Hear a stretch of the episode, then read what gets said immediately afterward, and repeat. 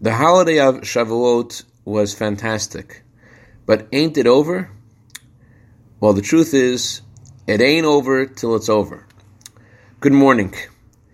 In the time of the temple, when God commanded us to bring a sacrifice on the first day of every holiday, if you missed that opportunity, you were still able to bring that sacrifice on the subsequent days of the holiday, throughout the seven days of Passover and the seven days of Sukkot. Shavuot has only one day, and yet the Torah says that you're able to bring the Shavuot sacrifice on the following six days after the holiday until the 12th day of Sivan, which is tomorrow. Now, although God has not yet sent Mashiach, and we don't have the opportunity of bringing the sacrifices yet, there is still a profound message here for each of us.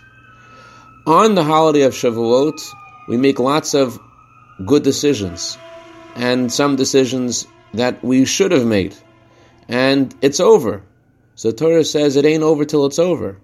Whatever you were you should have done on Shavuot, whatever good decisions, whatever increase in Torah study with quality and quantity, with joy and inwardness, whatever was missing can still be completed, especially before the 12th day of Sivan and till the last day of the Shavuot sacrifice. I'd like to dedicate our minute of Torah today to the Reichik and Hirschberg families in honor of the engagement of their children. May.